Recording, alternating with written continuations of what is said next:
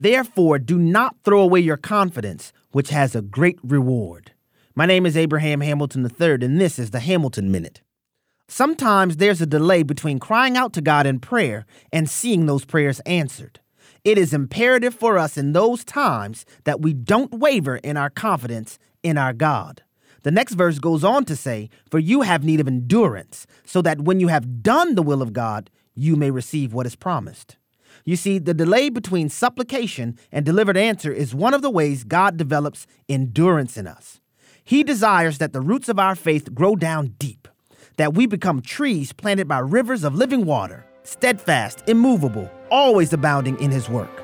In this, we grow beyond superficial Christianity. Listen each weekday from 5 to 6 p.m. Central for the Hamilton Corner with Abraham Hamilton III, public policy analyst for the American Family Association.